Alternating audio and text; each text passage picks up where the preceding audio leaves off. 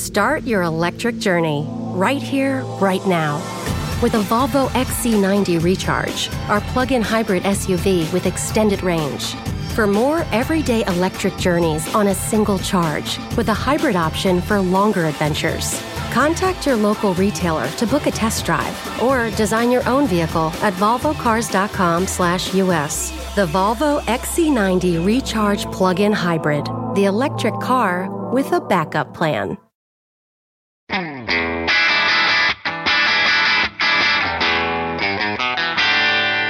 Hey, math fans! Jason Marshall, Math Dude here with your weekly dose of quick and dirty tips to make math easier. Although most of us don't spend much time thinking about math during the Super Bowl, the truth is that the big game is full of it. This shouldn't come as a surprise since, as we've discovered over and over again, math is always all around us, if we take the time to see it. While there are no doubt dozens of good mathematical questions that might come to mind while watching the Super Bowl, Today, we're going to talk about three of them. First, why is the phrase Super Bowl always accompanied by a Roman numeral? Second, does the coin toss that takes place before the Super Bowl actually matter? And third, are there any impossible Super Bowl scores? So go ahead and put on your favorite team's jersey, start limbering up, and stay tuned to arm yourself with a few festive math fun facts that you can throw around at the Super Bowl party you're heading to this weekend.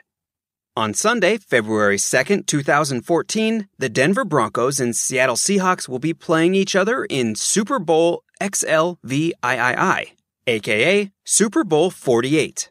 Yes, just in case you didn't know it, the Roman numerals that you always see after the phrase Super Bowl are there to indicate that this is the 48th such big game to take place in the history of the National Football League. The first was in 1967. Why the Roman numerals? Well, for one thing, the NFL season spans two calendar years. The current season started in 2013 and is ending in 2014. And a while back, when all of this was being sorted out, people, or marketers, didn't think that Super Bowl 2013 2014 sounded too snazzy. So they instead decided to append Roman numerals and embrace the sprinkle of fancy they brought with them. But still, why Roman numerals? Couldn't they have used modern numerals like 48 for the Super Bowl?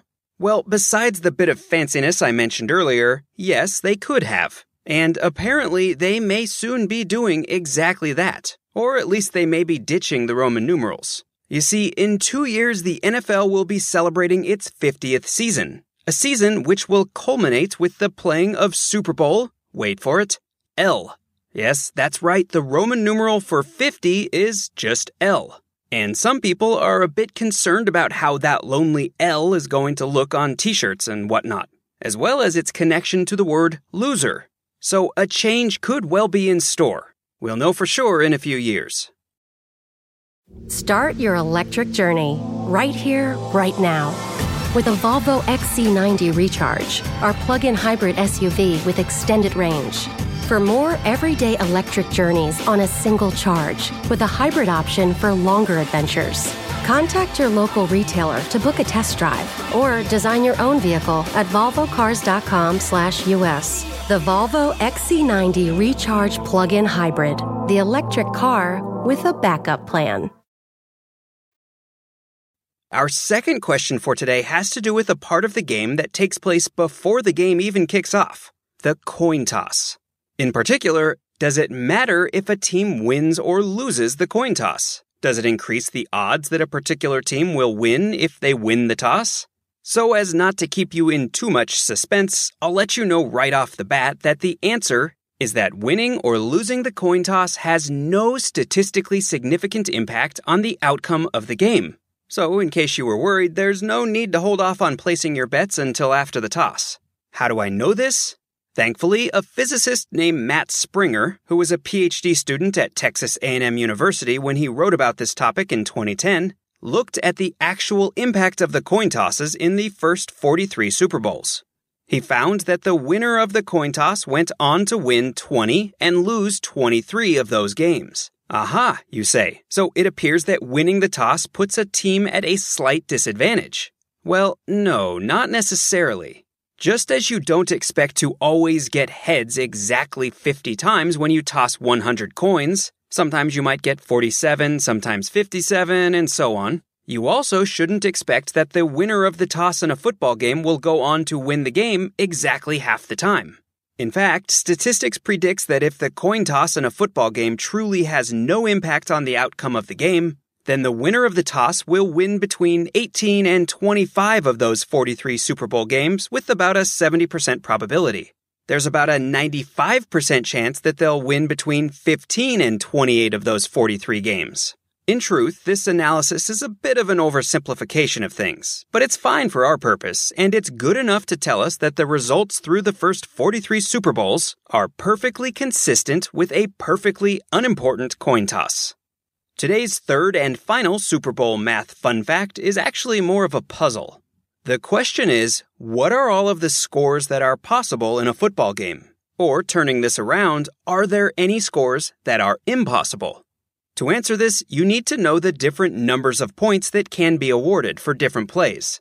Two points are awarded for the relatively rare safety, three points are awarded for a field goal, and six, seven, or eight points are awarded for a touchdown, depending on which type of conversion is attempted and whether or not it's successful.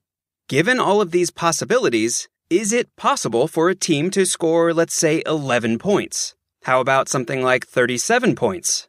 Can you figure out some way to prove which scores are possible or impossible? Give it some thought at that Super Bowl party you're going to, and we'll talk about the answer next time. Okay, that's all the math we have time for today. While you're out and about on the internet, please take a few minutes to take a look at my book, The Math Dude's Quick and Dirty Guide to Algebra. It's perfect for you and all the math fans in your life, and it's available wherever you like to buy books. Thanks in advance for your support. Also, remember to become a fan of The Math Dude on Facebook at facebook.com slash themathdude and on Twitter at twitter.com slash Jason Marshall. Until next time, this is Jason Marshall with the Math Dude's quick and dirty tips to make math easier. Thanks for listening, math fans.